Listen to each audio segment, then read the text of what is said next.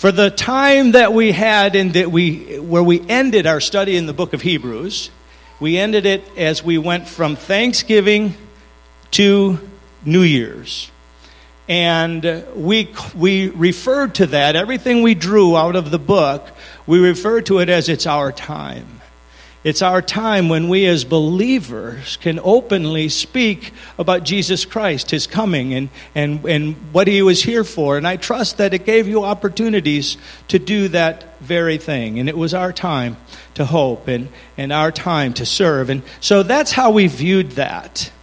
That it was our time because we were celebrating a most magnificent thing. While we were celebrating, a most magnificent thing.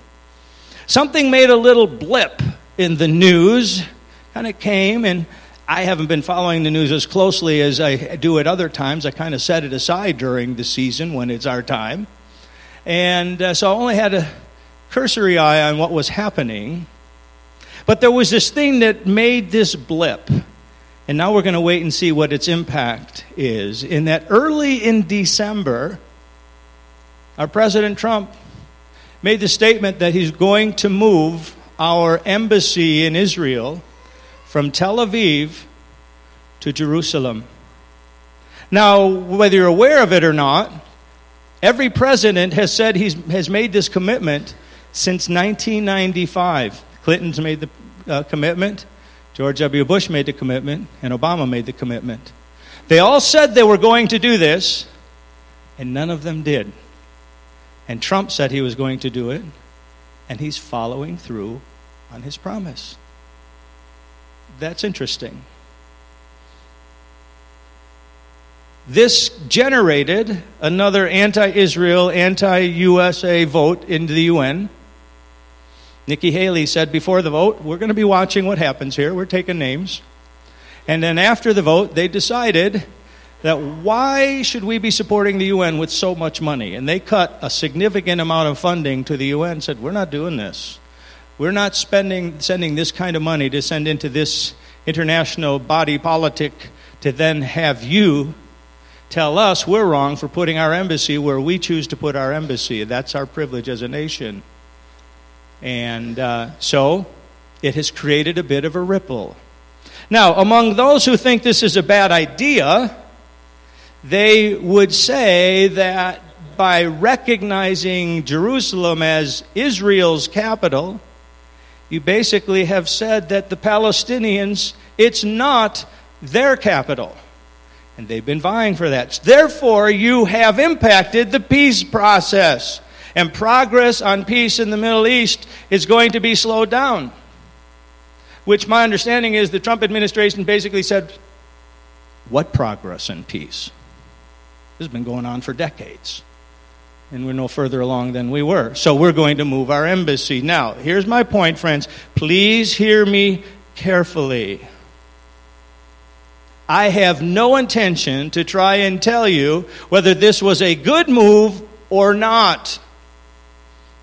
I think only time will let us understand what the implications of this is. Is it something that has lasting implications? Or it just kind of a, pff, came, it went, as so many things. I don't know. I'm not going to try and be a prophet on that. I do want to raise your interest in what is happening right there in Jerusalem.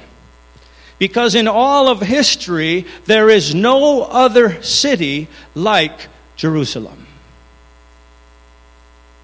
So here's what I'm going to, here's the point that I'm trying to make. I'll tell you up front. I'm trying to try and remember to tell you at the back end of things, and, but give you a little bit of reason why in between. In light of a president actually doing what all the other presidents have been saying they were going to do since 1995, it just kind of stirs a bit of something there in Jerusalem. So I'm saying this keep an eye on Jerusalem as you hear it in the news, as you just as you see something come up on the television, an article here or there, don't hesitate to read what's going on with Jerusalem. Now read with a watchful eye, read with an informed, biblically informed eye. because people definitely have their agendas about Jerusalem, and they're in conflict with each other. But I'm simply saying, as biblically literate people, keep an eye on Jerusalem because it is unique. You say to me, Gary, why is it unique? And I say, funny you should ask. Let's talk about that for a little bit here. Now, there is so much to cover. The possibility literally is we could start a new series like we did in Hebrews, and we could easily spend a year just discussing Jerusalem. We're going to take this morning. I just want to stir your interest so that you know hey, maybe this is a place we should pay a little bit of attention to if you have not been paying attention. First thing I want, oh, and in mentioning that, we're going to have some long passages. There is no way we're going to be able to read all the passages I'm going to reference. So if you have a pen with you, you'll notice there's a place to write down the references. All right? In your bulletin, write down the references, come back to them later. Listen to this message on the internet again later while you're reading these references and you're getting their greater context because there is no way we can read everything, as I'm just going to give you contexts for most of these references. So, Jerusalem, I've said, is unique. And first, it's unique in its early entry into God's redemptive work. Genesis chapter 14 recounts for us a time in the history of Israel as a nation when they, God is just getting started working with them. If you'll recall in Genesis 12, God singles out Abram and says, I'm going to make a great nation of you. Well, they're nowhere near being a great nation yet. So far, it's just Abram, is all we got in this context.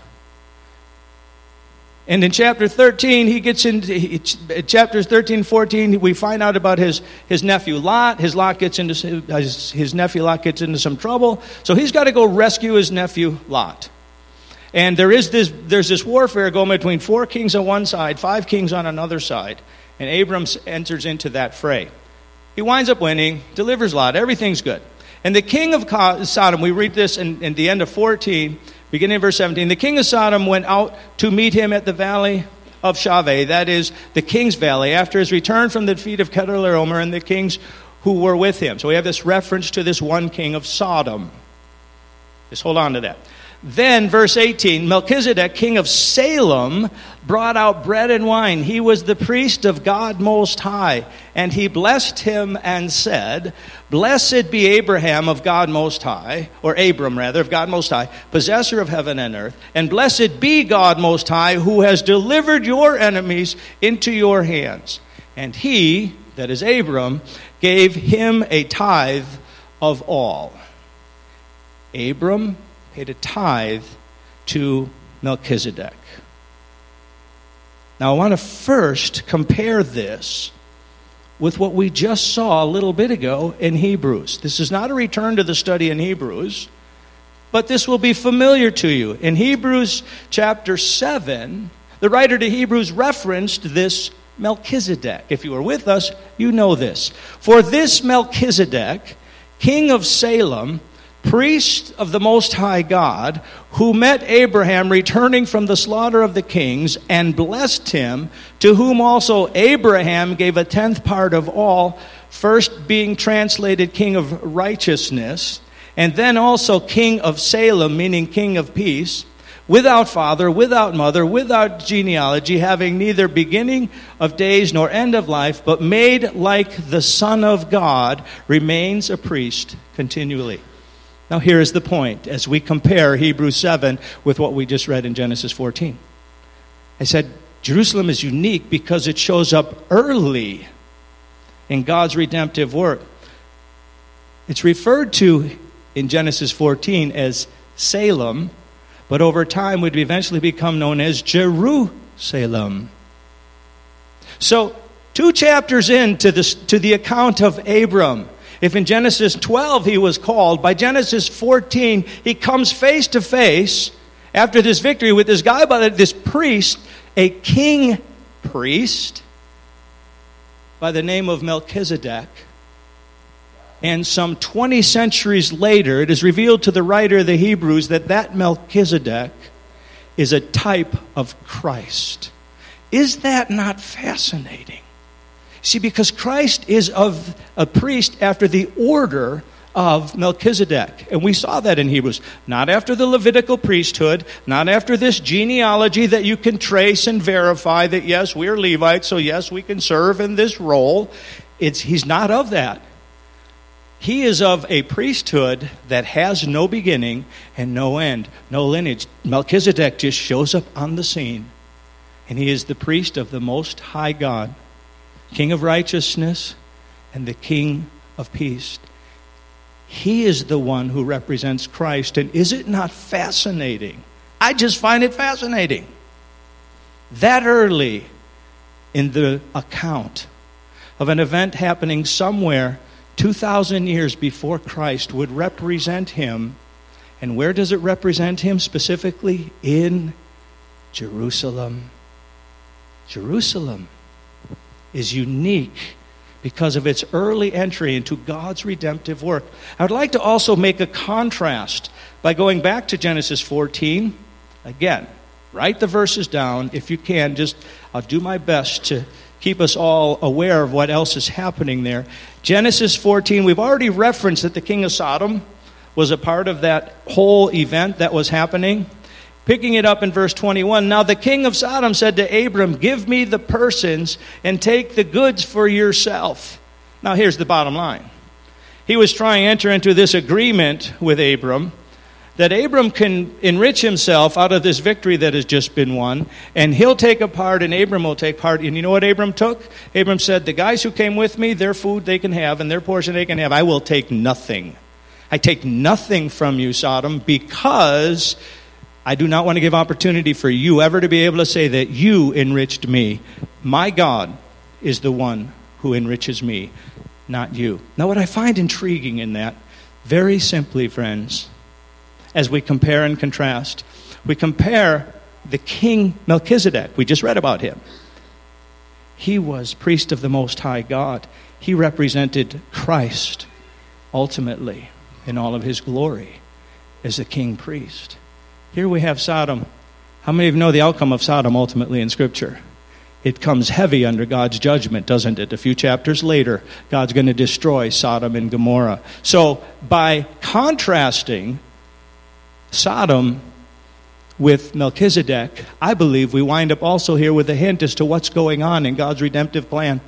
Right there at that victory near Jerusalem. Right there, God's redemptive plan. We have Christ who will one day come and be the ultimate king priest. But we also have a dark kingdom represented by Sodom who wants to always be working its way in, enriching itself, making itself greater than God. And that theme of this dark kingdom will carry itself through, right on through the entire redemptive account. Jerusalem is unique in its early entry into God's redemptive work. And just some interesting things that are right there. Secondly, Jerusalem is unique in its repeated role in God's redemptive work. And this is where we could just literally spend an entire year looking at this. But having just one morning to do it, I'd like to throw this out. Its repeated role in God's redemptive work in revealing or being the place where the three persons of the Trinity are revealed at different times. Will you go with me on that for just a moment? Second Chronicles chapter 6. Second Chronicles chapter 6, we have an account, and uh, I, am hoping we know enough of our biblical history to know this much. When God delivered the people out of Egypt, he had Moses make a tabernacle, which is a tent, effectively. There were specific pieces of furniture we put, that were put in that tent. We dealt with that when we did our study in the book of Hebrews. We had all the kids up here. It was a movable structure, a movable place of worship. Now, once they got into the promised land, they weren't moving around anymore. David had a dream to build a permanent structure. God held him off on that and gave Solomon the privilege to fulfill his father David's dream to make a permanent place for the Ark of the Covenant where God was revealing his presence. And that's what you need to understand. God said, I will meet with you above the mercy seat. And that was that most central, most holy piece of furniture that was in that, uh, that in that tabernacle and now was going to get moved into the permanent temple. Are you with me? Okay. Second Chronicles chapter 5, I'm going to just read a couple verses leading into our text. It came to pass when the priests came out of the most holy place, meaning they had placed the ark in, and then I'm making a big jump, that the house, the house of the Lord, was filled with a cloud, so that the priest could not continue ministering because of the cloud, for the glory of the Lord filled the house of God. So now, this permanent structure, the temple, God now is manifesting his presence with the cloud there that's just filling that place, and the priests have got to get out. That's what you need to understand. He's manifesting his presence. Then, chapter 6, verse 1, Solomon spoke The Lord said he would dwell in the dark cloud. I have surely built you an exalted house and a place for you to dwell in forever. Then the king, this is Solomon, turned around and blessed the whole assembly of Israel while all the assembly of Israel was standing. And he said, Blessed be the Lord God of Israel, who has fulfilled with his hands what he spoke with his mouth to my father David, saying, since the day that I brought my people out of the land of Egypt, I have chosen no city from any tribe of Israel in which to build a house, that my name might be there. Nor do I choose any man to be a ruler over my people Israel. Yet, yet I have chosen Jerusalem, that my name may be there. And I have chosen David to be over my people Israel. I have chosen Jerusalem, that my name may be there. And he's being manifested as he, as he moves and takes up his residence in the temple. That's the Father. Secondly, Luke chapter 2. Again, something that you are familiar with, we just don't think of it in these terms. Luke chapter 2. In verses 21 to 38, we have the, uh, some of the continuation of the birth narrative of our Lord Jesus Christ. And we read in verse 21 when the eight days were completed for the circumcision of the child, his name was called Jesus, a name given by the angel before he was uh, conceived in the womb. Now, when the days of her purification according to the law of Moses were completed, they brought him to Jerusalem to present him to the Lord. As an infant, in fulfillment of the law, Christ was brought to Jerusalem, as was so many other young boys in fulfillment of the law. There's nothing unusual that he was brought there. Many others were. But here's what becomes unusual with this infant child. And behold, there was a man in Jerusalem whose name was Simeon, and the man was just and devout, waiting for the consolation of Israel. And the Holy Spirit was upon him. And it had been revealed to him by the Holy Spirit that he would not see death before he had seen the Lord's Christ. So he came by the Spirit into the temple, and when the parents brought in the child Jesus to do for him according to the custom of the law, he took him up in his arms and blessed God and said, Lord, now you are letting your servant depart in peace according to your word. For my eyes have seen your salvation, which you have prepared before the face of all peoples, a light to bring revelation to the Gentiles and the glory of your people, Israel. And what has he just said? He has just effectively declared, being filled with the Holy Spirit of God, it has been, if he has just effectively declared that this is the Christ. This is that second person of the Trinity who was born of this Virgin Mary, and he was able to recognize exactly what was happening by the revelation of God to him, and he proclaimed it. So Christ, in his infancy, His presence on earth was declared by Simeon. And you know that the account goes on. Now, there was one Anna, picking it up in verse 36, a prophetess, the daughter of Phanuel of the tribe of Asher. And dropping down to verse 38, and coming in that instant, she gave thanks to the Lord and spoke of him to all those who looked for redemption in Jerusalem. Here is this prophetess this other one with that special connection to, to God that allowed her to understand and know what was going on. Her name is Anna. She's given this place in Scripture. And she, too, at Christ's infancy, declares that Messiah is present on the earth. And it took place in Jerusalem. Luke chapter 19. Now we're going later. Now we're looking at, of course, the adult Jesus. And now we're seeing him just prior to that time when he is going to carry out his high priestly role. And in Luke chapter 19, verse 37, we have what's known as the triumphal entry.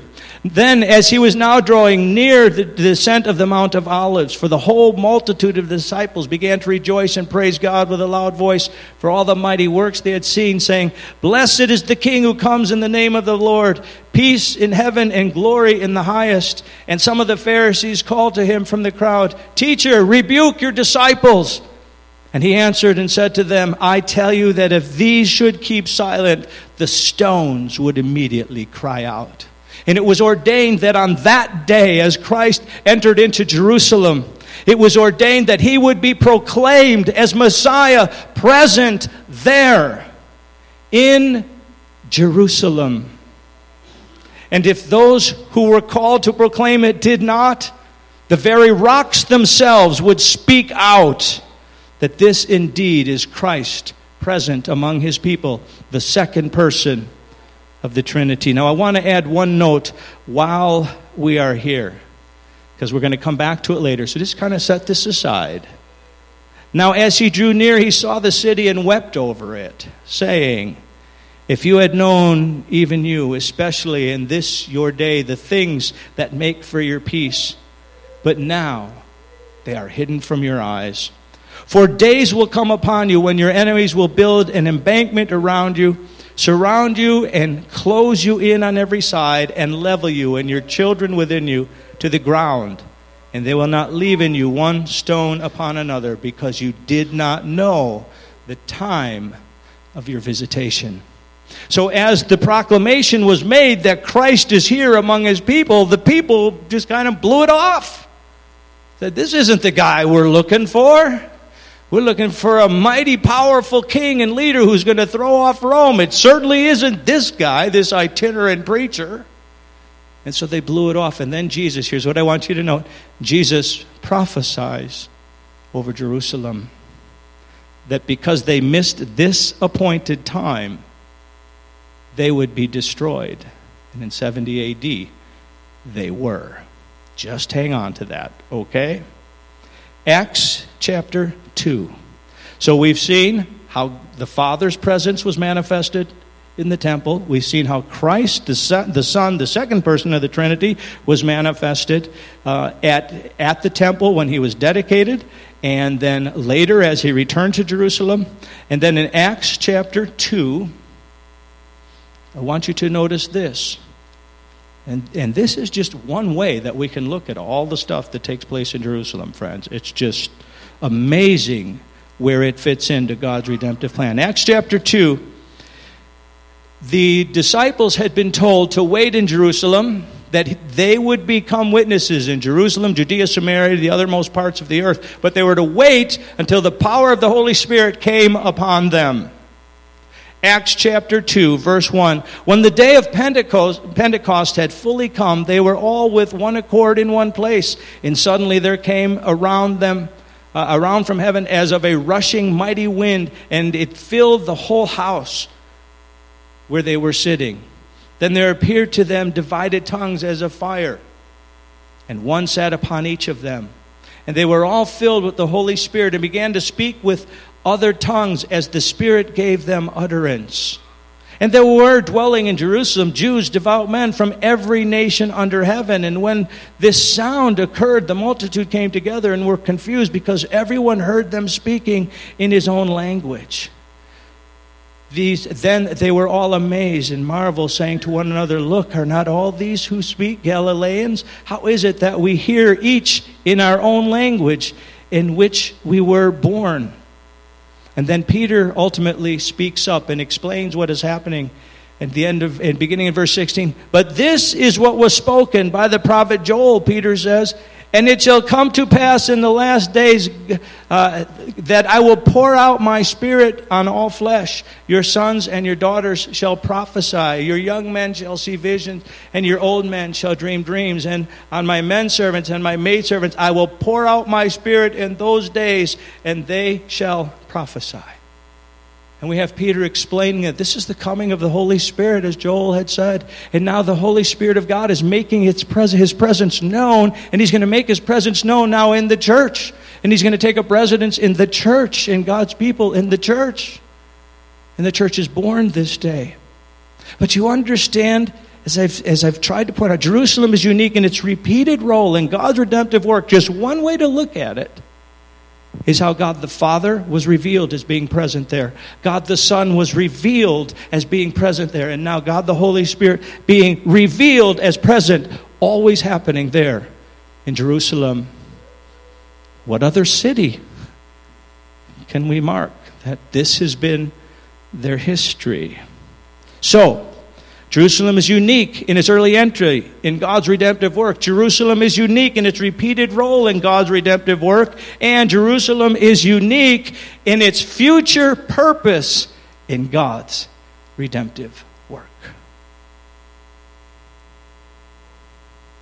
We understand, friends, that the scriptures have been pretty clear that the Lord Jesus Christ one day will reign upon the earth fact, if you were with us for the study in the book of Hebrews, you will remember after he finished his high priestly role, he sat down at the right hand of the Father, a place of authority, waiting what? Till his enemies are made his footstool. Waiting until that time when he rules not only over earth, but over all creation. Every being of the angelic realm and every being of this earthly realm. Now, in Micah chapter 4, notice this. Now it shall come to pass, this is Micah's prophecy. Now it shall come to pass in the latter days that the mountains of the Lord's house shall be established on the top of the mountains and shall be exalted above the hills, and people shall flow to it. Now, one of the things we might understand with that when we hear these references to the mountains is that Jerusalem incorporated a handful of different mountains. One of those, perhaps best known, being Mount Zion. So sometimes you hear references to Mount Zion or Zion, it's a reference to Jerusalem because it incorporated Mount Zion among these. Many nations shall come and say, Come and let us go up to the mountains of the Lord, to the house of the God of Jacob. He will teach us his ways, and we shall walk in his paths. For out of Zion the law shall go forth, and the word of the Lord from Jerusalem. See how Zion and Jerusalem are put in parallel there. He shall judge between many peoples and rebuke strong nations afar off. They shall beat their swords into plowshares and their spears into pruning hooks. Nation shall not lift up sword against nation, neither shall they uh, learn war anymore. But everyone shall sit under his vine and under his fig tree, and no one shall make them afraid, for the mouth of the Lord of hosts has spoken. The day is coming, Micah says. That Messiah, the one for whom in, under the old covenant they were still awaiting, that Messiah will come and he will rule, and he will rule from Jerusalem. And his rule will go out to the nations. In fact, he will rule over the entire earth, and Jerusalem will be his capital. That is the city from which he will rule. Zechariah chapter 8. Zechariah chapter 8. I want to pick it up verses 20 to 23 if you want to write those down. Zechariah chapter 8. And here's what we read there. Thus says the Lord of hosts People shall yet come, inhabitants of many cities. The inhabitants of one city shall go to another, saying, Let us continue to go and pray before the Lord and seek the Lord of hosts. I myself will also go. Yes, many peoples and strong nations shall come to seek the Lord of hosts in Jerusalem and to pray before the Lord. Thus says the Lord of hosts In those days, the men from every language of the nation shall grasp the sleeve of a Jewish man, saying, Let us go with you, for we have heard that God is with you. And there will be this central place from which Christ rules the nations. And then, of course, and I'm spending a little more time on this the future purpose of Jerusalem. Then, of course, we have this magnificent revelation uh, in the book of Revelation, chapter 20. Now, my friends, I do not know how to interpret this other than what it says. I don't know where else to go with it. But we have this account given in chapter 19 of Christ returning on a white horse and, and bringing judgment upon the nations and suppressing them all, getting everything placed in order, if you will, for the rule that he is now going to establish. And we read this beginning in verse 4 And I saw thrones, and they sat on them, and judgment was committed to them. Then I saw the souls of those who had been beheaded for their witness to Jesus and for the word of God, who had not worshipped the beast in his image and had not received the mark on their foreheads or on their hands. And they lived and reigned with Christ for a thousand years. But the rest of the dead did not live again until the thousand years were finished.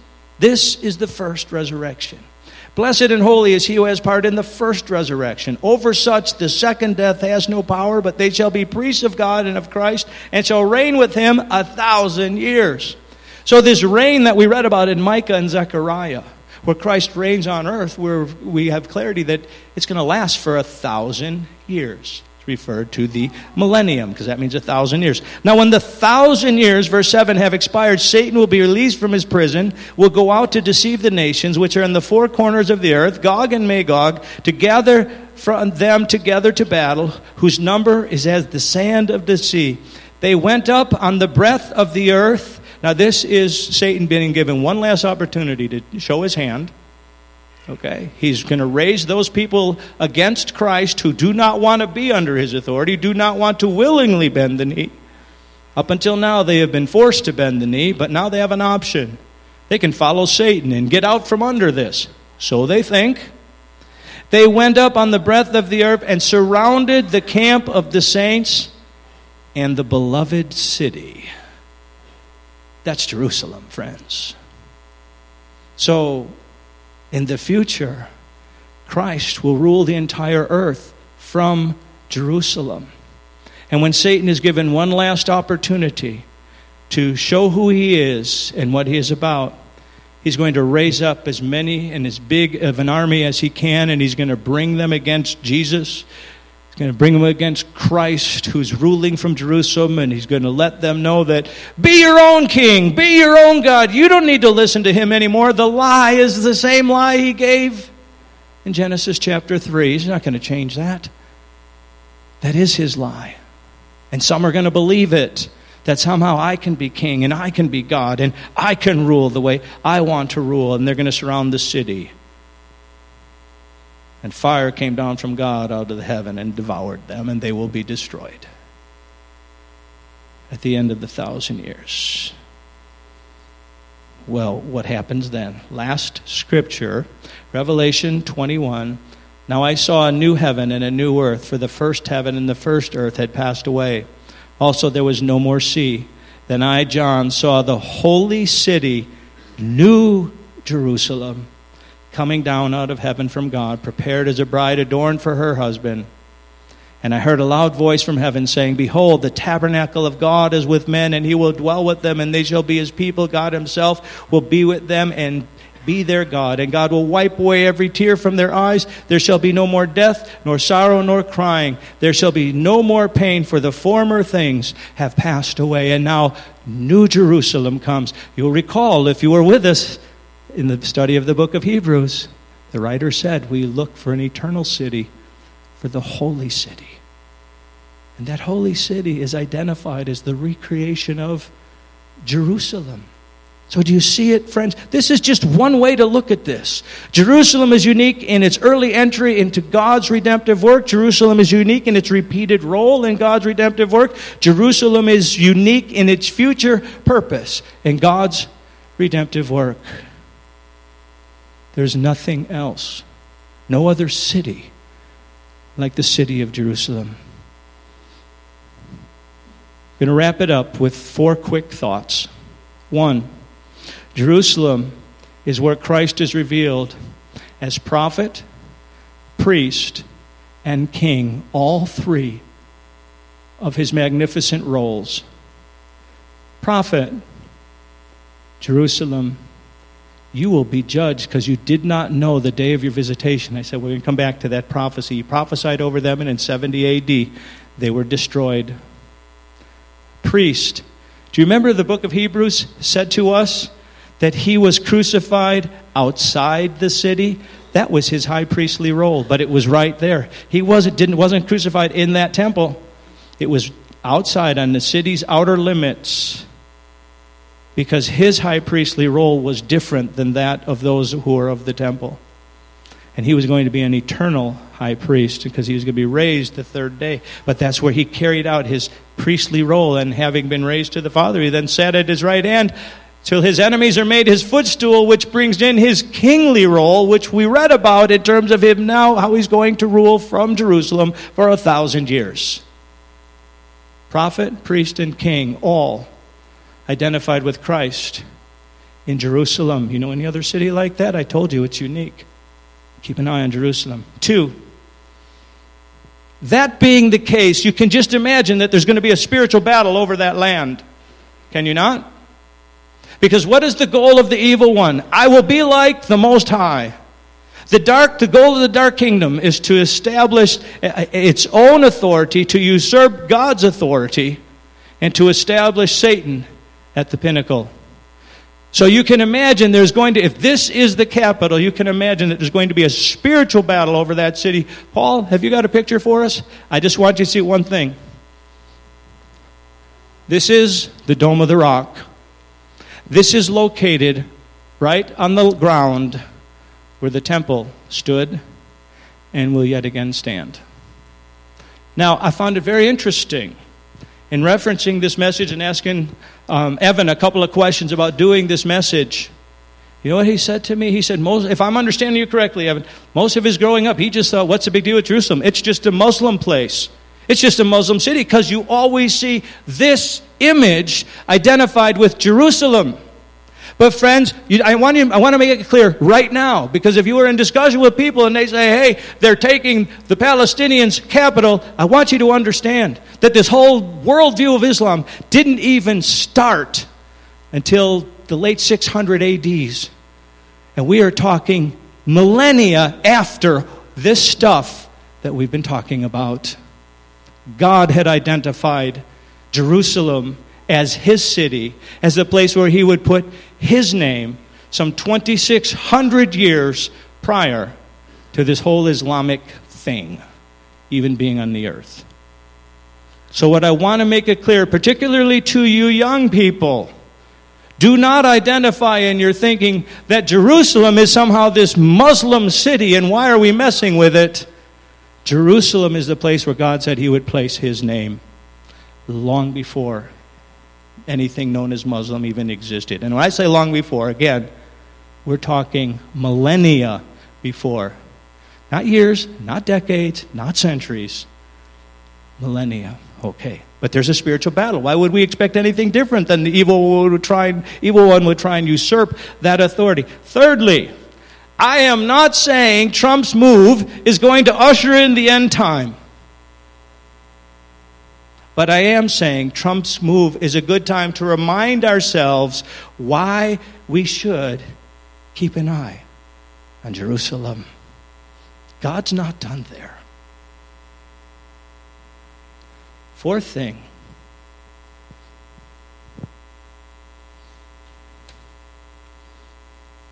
maybe we should go there together one day. I'd like you to think about the possibility of going there in 2019. I'd like you to talk to me if it interests you. It'd be fascinating to see it firsthand. Father, thank you that you are at work. Thank you that you are great and mighty. Thank you, Lord, that you have clearly identified in your word a role of Jerusalem in your redemptive work. It's past, it's present, it's future. Father, may we, may we keep our eyes upon it.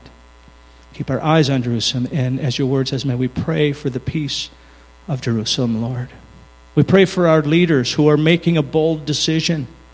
I don't understand, Lord, how it relates to what you are doing, but it is a bold decision. And I pray for our men as you tell us to pray for our leaders. I pray you will give them wisdom from on high, a wisdom that comes from you as to how to move in these days ahead. Lord, thank you for the magnificence of your redemptive work. In Jesus' name, amen.